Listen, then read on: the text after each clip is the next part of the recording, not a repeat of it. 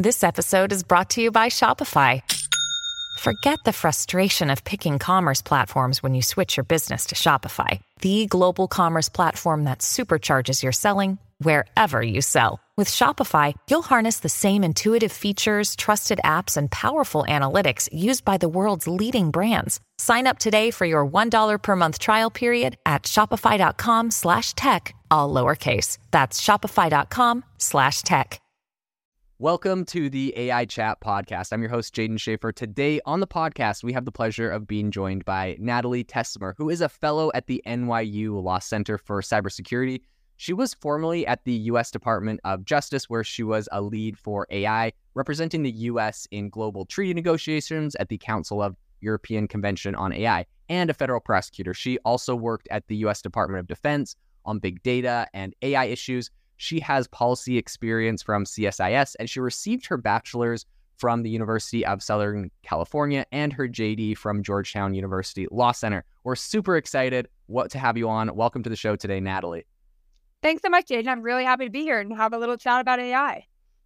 Super excited uh, to have you on, as I mentioned. What I wanted to kind of kick this off with was asking you a little bit um, about you know, if you could tell us a little bit about how your experience as a federal prosecutor, how that kind of shaped your perspective on the ethical implications of AI.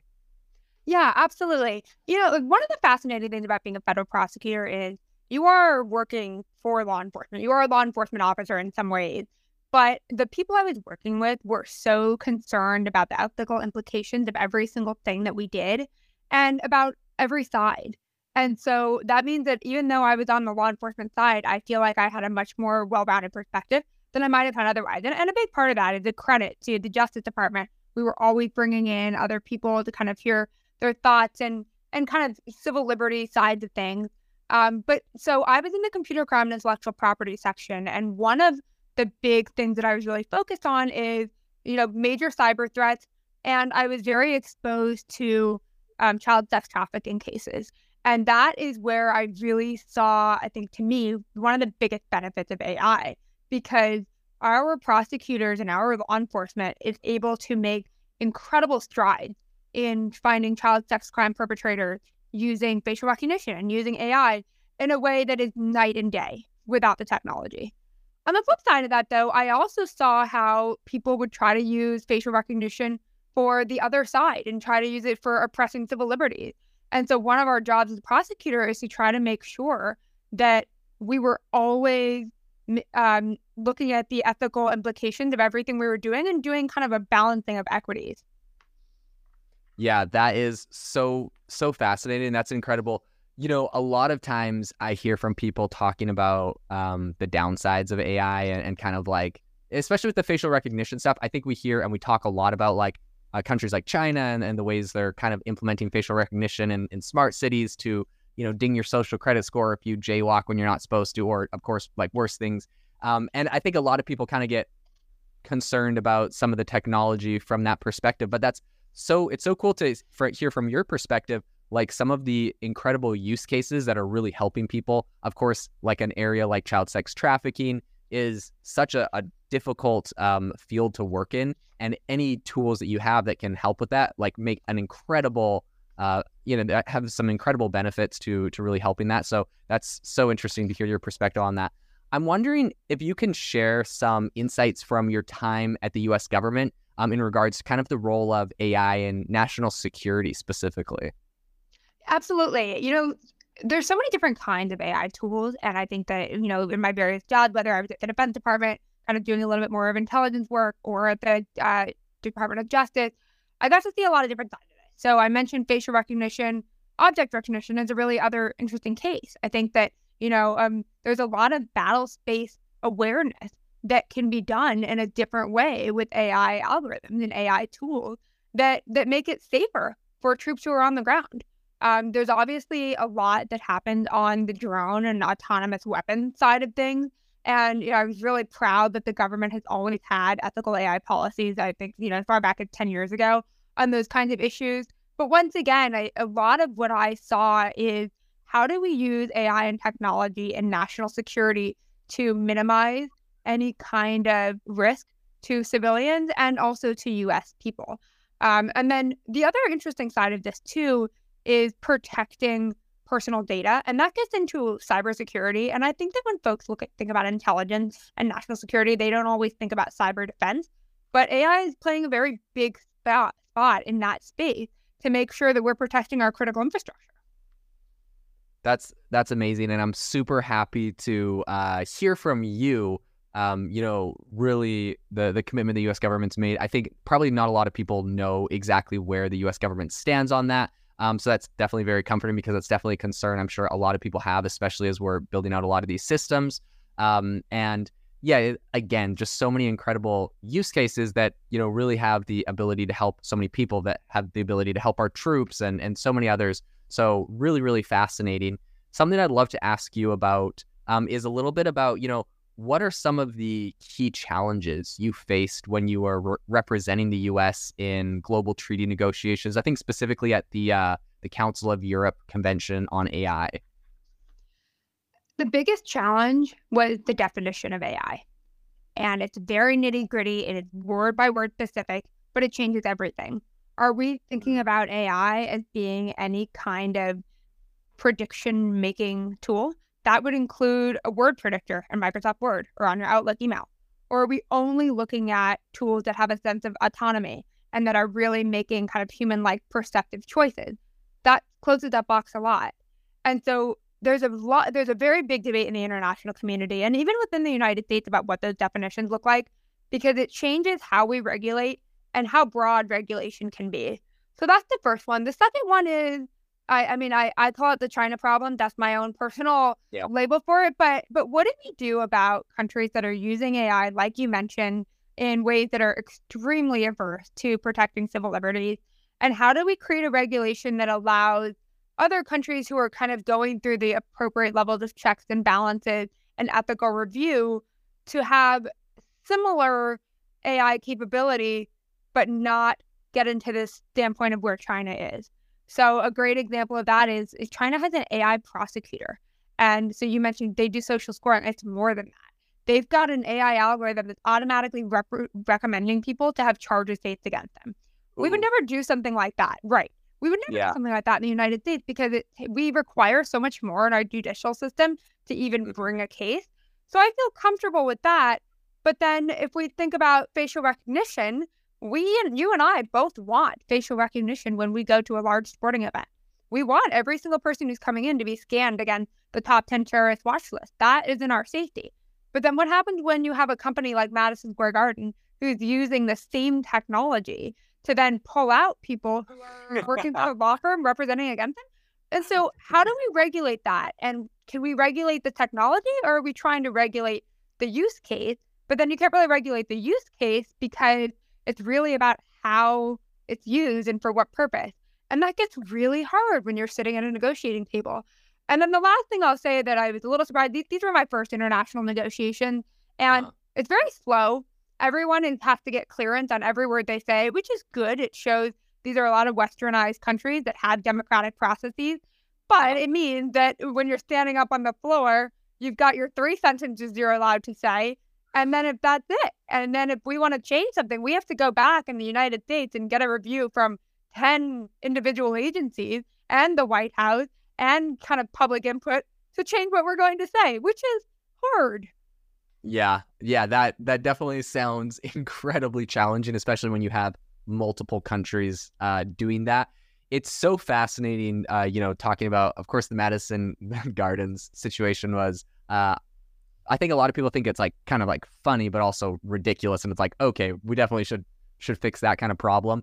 Um, but then, yeah, you you don't want terrorists coming into a sports event, so like you understand why the technology is there.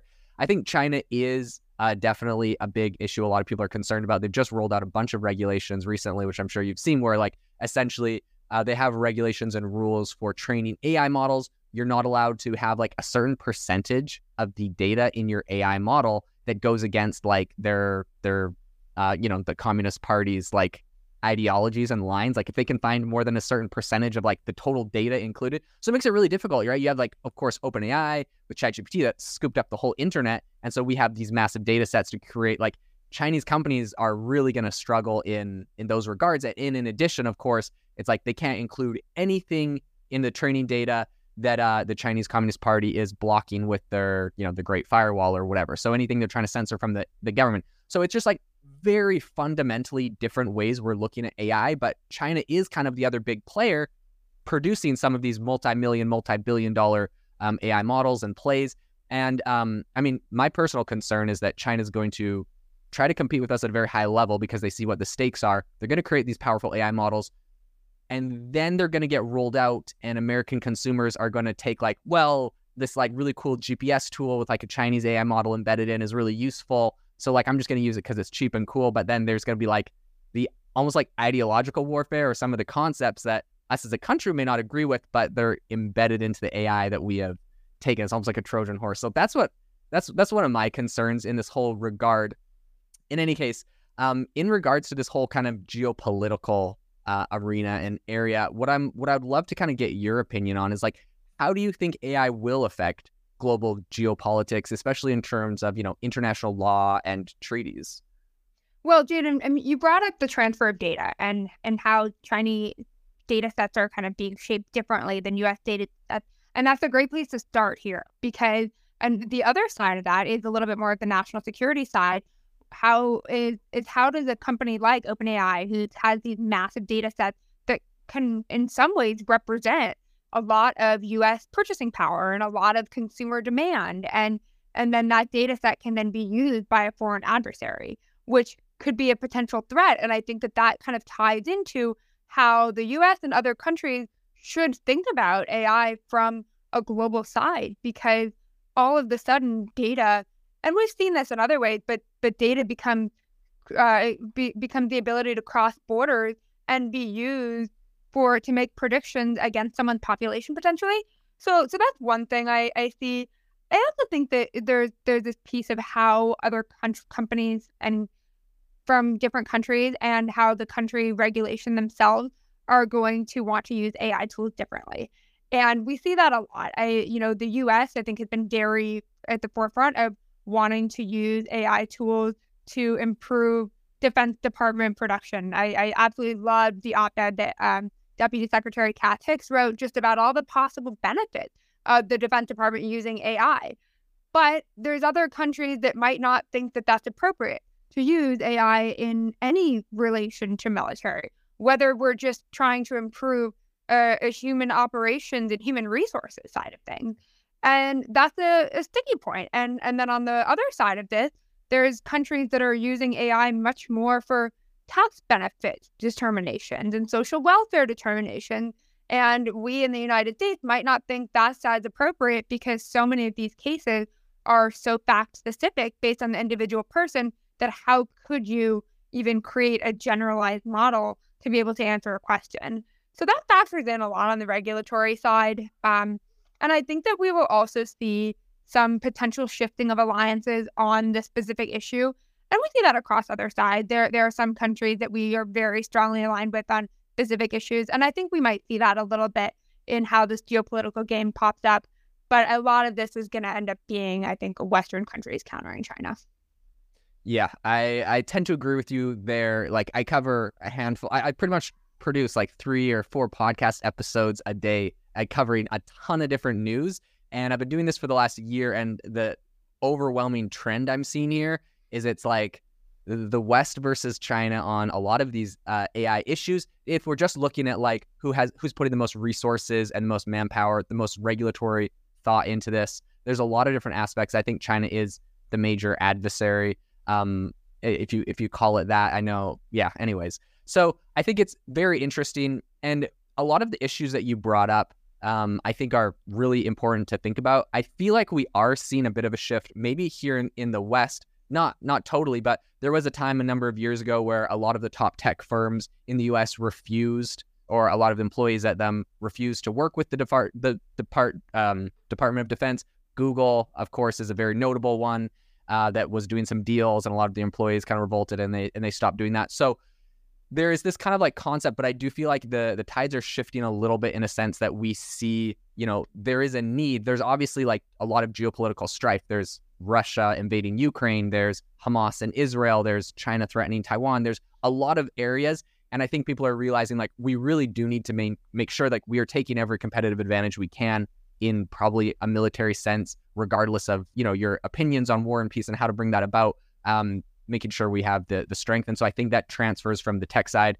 Now AI is the big focus of the tech side, so I'm I'm seeing a lot more people open to that. There's a lot of ethical questions, and and I know you brought up a lot of issues there. So that kind of brings me to my next question. I would love to ask you about, which is like if you can elaborate a little bit on the concept of responsible AI and how you think it kind of differs across industries.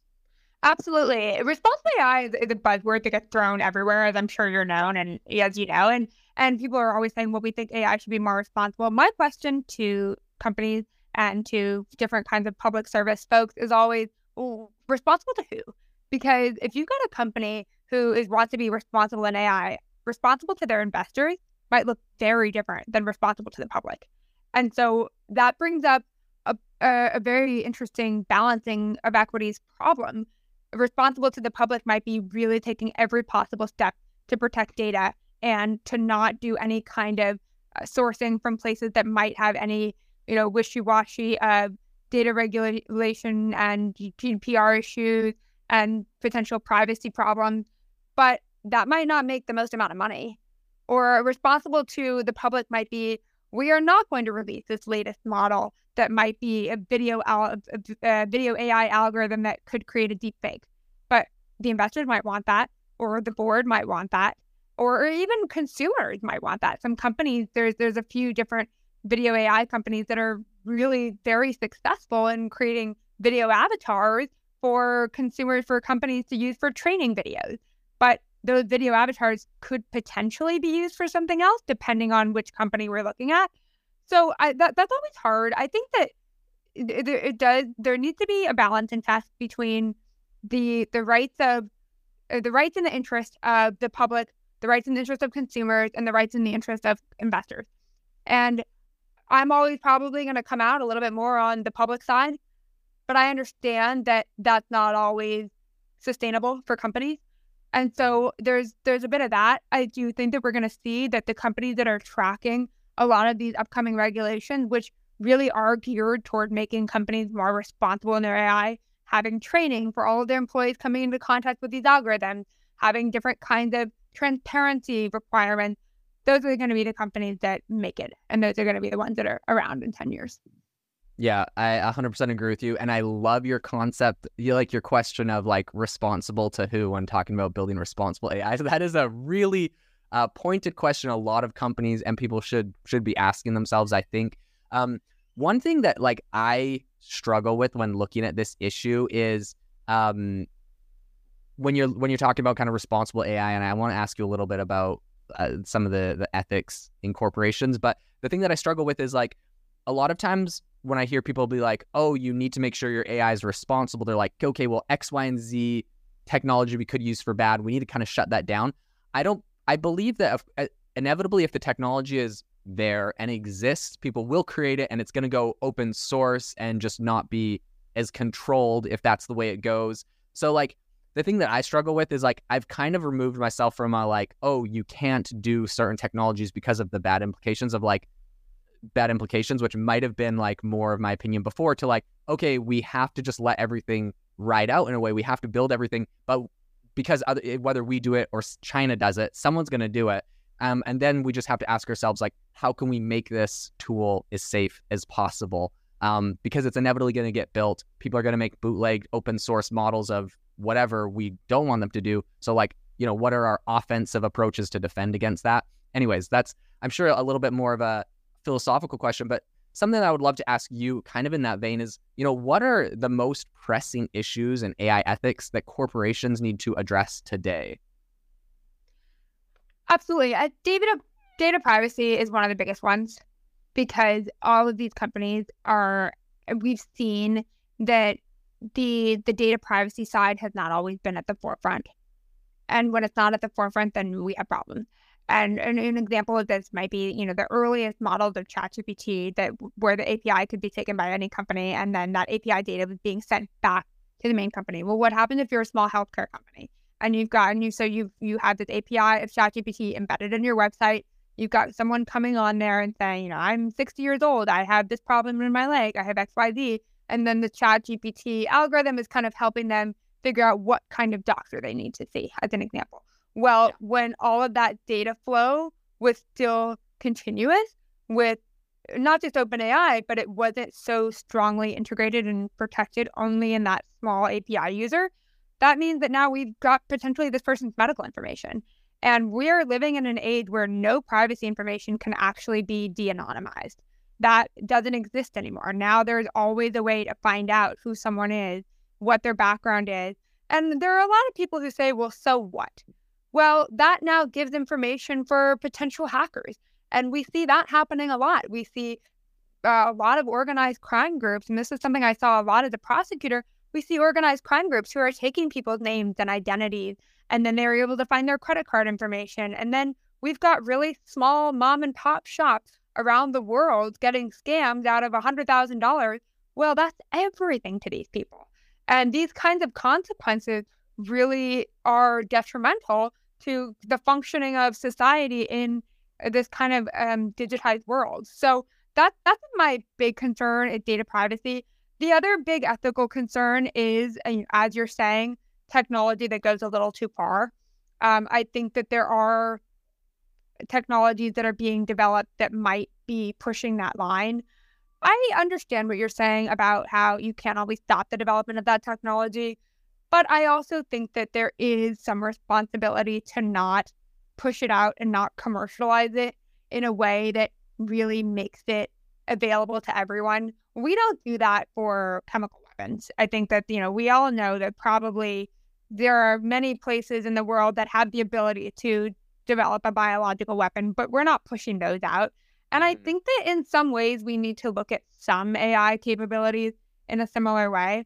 An example of this might be you know, a real time, instantaneous no human review required drone. That does not exist. Yeah. Uh, but that would be detrimental. But we could very easily create that technology, but we mm-hmm. shouldn't.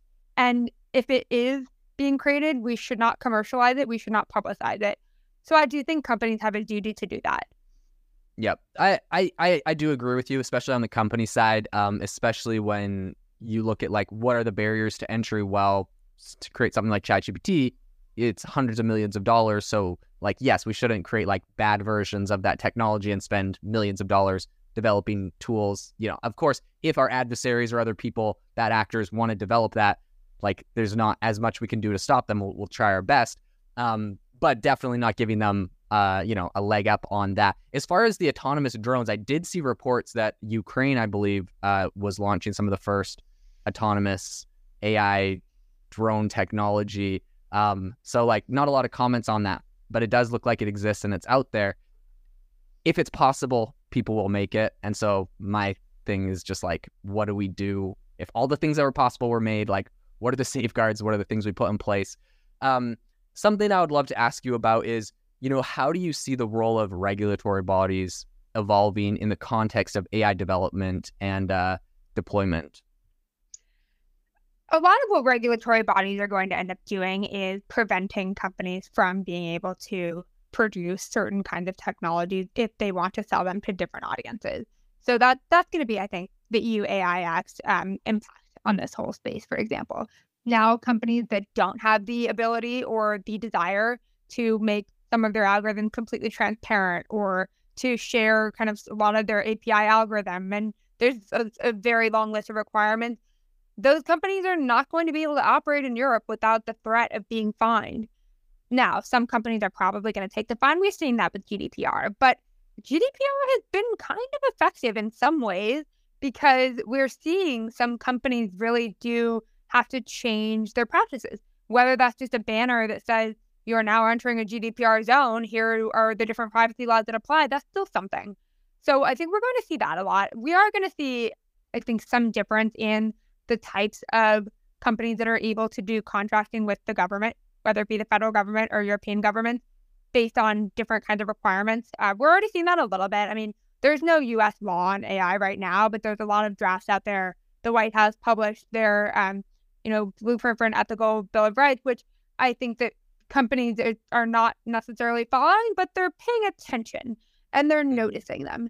And and also it looks a heck of a lot better for a company to say, oh, I am actually providing a right to notice when someone is being is targeted by my AI system. I think, you know, that that kind of goes in some ways. So I think we're seeing a little bit of that. It's going to be really interesting to see where the US ends up finally coming out on AI regulation. My guess is, unfortunately, that so many of these things are going to be watered down because there's so many different viewpoints on every side. And I think it might take a little while for us to really have something that is changing the landscape in a substantial way.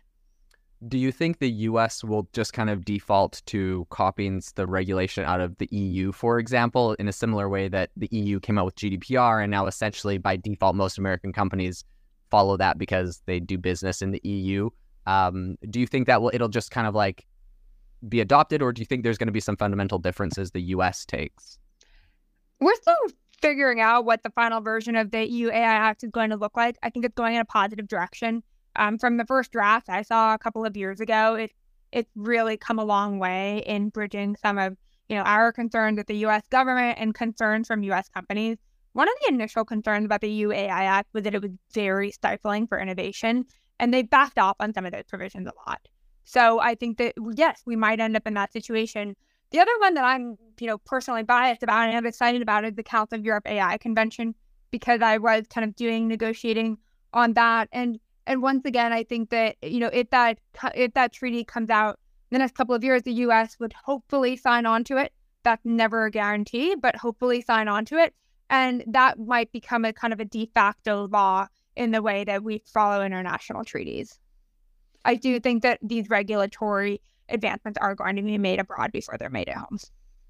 Okay, yeah, that's that's very interesting. Okay, one thing I would I'd love to ask you along this vein because I think this is probably one of the areas that has gotten the most criticism regarding AI and regulation. So I'd love to get your take on it. But that is the fact that um, uh, the U.S. right now, obviously, we've done a number of like congressional hearings and other things where they brought in a bunch of big AI players. And I think the most notable is the fact that we have people like Sam Altman from OpenAI calling for more AI regulation. And the criticism there is that everyone's saying, you know, he's kind of scooped up the whole internet, created this tool that's incredibly popular, raised $10 billion, is kind of the number one AI person. Now he's calling for more regulation to essentially stipe, to build a moat, but a regulatory moat around his company. Do you, what what does the relationship look like that from your perspective that you've seen between the enterprise and government? And I understand like there's a necessity because I would hate for the government to just create regulations without consulting um, without consulting like the industries that they regulate. But at the same time, it's like if it's just the big players, how are we kind of avoiding a situation essentially that people are concerned about where we stifle um, innovation for the smaller players or newcomers in the space by the big ones? I my impression has always been that there are some companies that raise the regulation flag and they are very wild about raising the flag so that then they can punt being responsible and doing ethical behaviors yeah. to the government and saying, "Oh, well, we're we're waiting for the regulation. We're waiting for the regulation." I think there are a lot of those right now in the in the big AI company space. The downside for the small companies is that they're not as vocal. And when people think of AI, I think OpenAI and ChatGPT are now household names. There are some really incredible companies out there that are doing phenomenal work that are not household names. And that probably will not be because of how some of these bigger players are really rising up and waving the flag wherever they go. I think that happens everywhere, though. I, I feel very comfortable from my time in government that whether it be the Justice Department, the White House, the Defense Department, there are so many different ways that there is public input from companies of all sizes, from academics, from individual civil society groups, that it was very, it, it made me feel proud to be an American, that we're really, and, and all of that kind of a, rulemaking and agency procedure, there is that opportunity for people to provide input. And I love that. Yeah, I will. I really appreciate your optimism on that because I think that is a concern of a lot of people. But hearing from someone like yourself that has been in it and still quite optimistic on it, I think uh, a lot of people will be happy to hear that. Something I'd love to ask you because I know you have a kind of a background in this. Um, how do you think AI is going to impact the legal landscape, particularly in kind of the realm of cybersecurity? Absolutely. AI and cybersecurity is moving very quickly and it's very exciting. Um, I think that there's there's a big problem, especially in you know the past five years, and I certainly saw a ton of this as a prosecutor with computer hacking uh, and intellectual property crimes too. And AI can do a lot of good here. Um, there are there are AI algorithms that can help protect infrastructure before cyber attacks. There are AI algorithms that can help kind of determine where there might be a malware, and that is huge. That saves federal agents a lot of time and a lot of money and resources because they can now use this AI algorithm as an aid to find out and to potentially kind of preempt any kinds of cyber attacks. So that's cool. In the legal landscape, too, I, you know, a lot of folks are talking about how AI is going to replace the first year associate at law firms. I think that there's a lot about AI being able to write case law and, or not necessarily case law, but write briefs and motion practice and do litigation and contracts. And there, I think there is going to be a lot of that. That you know, anything that saves firms and companies time and money will be used. But I, I'm hoping that in the the corporate legal world, there's always that fundamental principle of human in the loop that we always talk about with responsible AI, and that none of these contracts that an AI algorithm is writing becomes the final one. To me, the bigger concern is that the general public will then think that they can be a lawyer or a doctor or an engineer because they're going to ChatGPT and ChatGPT is telling them how to do this or, or any other kind of AI algorithm. And then they are forgetting that no one who's really, no one who's a professional engineer is actually going to only trust what the AI algorithm tells them. There is going to be someone who's trained and who has seen so many different kinds of circumstances and experiences and knows how to put all these things together. AI can start to try to mimic the human brain. But I, I hope that we always remember that we should be the final say on absolutely everything. I love that. And I 100% agree. I mean, you brought up your concerns at the beginning where China's literally the litigating and judging people and really do not want to get in that same situation here in the United States.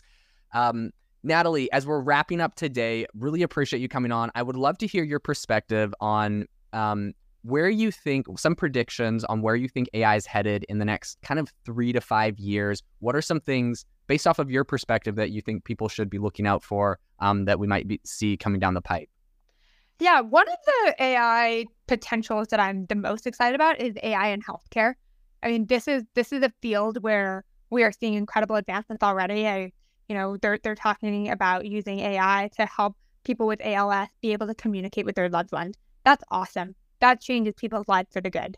I love AI in education. I mean, I, I absolutely love a company like Khan Academy that's using AI to to kind of reach underserved people and population that would not necessarily have access to a tutor or a teacher. So those are some of the things that give me hope about this space. I do think we are going to end up moving to a time in the next five to 10 years, probably closer to five years, where all of the buzz and excitement about AI levels off because all these AI tools become such a regular part of our daily lives that it stops being such a hype in a way. Um, and, and we will see shifts in, in how we do things every day. I mean, you know, kids might not learn how to edit so well because they don't really have to anymore, for better or for worse. We we might end up seeing a lot more doctors relying on AI tools to kind of provide the first scan of MRIs to see where different problems might lie. But that's not necessarily a bad thing. I'm I'm all lives. And I do think that we are moving towards some really exciting use cases for that. Totally agree. I'm so excited for them. And I agree with you. Healthcare is one of the areas that I talk about on my podcast all the time. I think people get sick of me like being excited about that area, but it is so phenomenal. And obviously, like just so many use cases doesn't seem very controversial how much that's going to help people.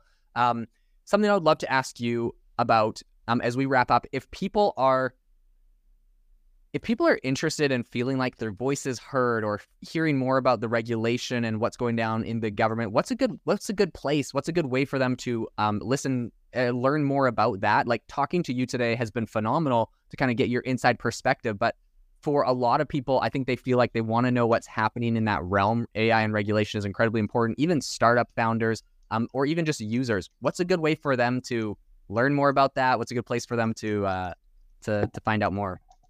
Absolutely. Um, you know, one of the the good and and also very bad things about the federal government is whenever a federal agency makes a rule or a law it's required to go through a public notice and comment period, which means that by law, they the federal government is required to let all of us write in our comments. And they really, people really do read them. It really, you're, I think people's voices really are heard. I, I really encourage people though to do as much reading as they can, to to do writing, to to write op-eds if they're kind of more on an academic side, to think about how they're using AI in their own companies. One small way to really get involved is to think about how your company and how your own personal use cases of AI could be better or for worse. One of a, a company I'm volunteering at pro bono recently talked about how we can be using AI to better help our underserved litigants. And and those are the kinds of conversations that are advancing the space, even from a regulatory side, although it might not feel like it in that moment. Absolutely fascinating, um, super exciting. So yeah, I think that's uh, a big something that a lot of people are going to be interested in looking into. Natalie, thank you so much for coming on the podcast today. Sorry that this went a little bit over. You have been uh, phenomenal and shared so many insights. So it's been incredible. Um, to the listener, thank you so much for tuning in to the AI Chat podcast. Make sure to rate us wherever you get your podcasts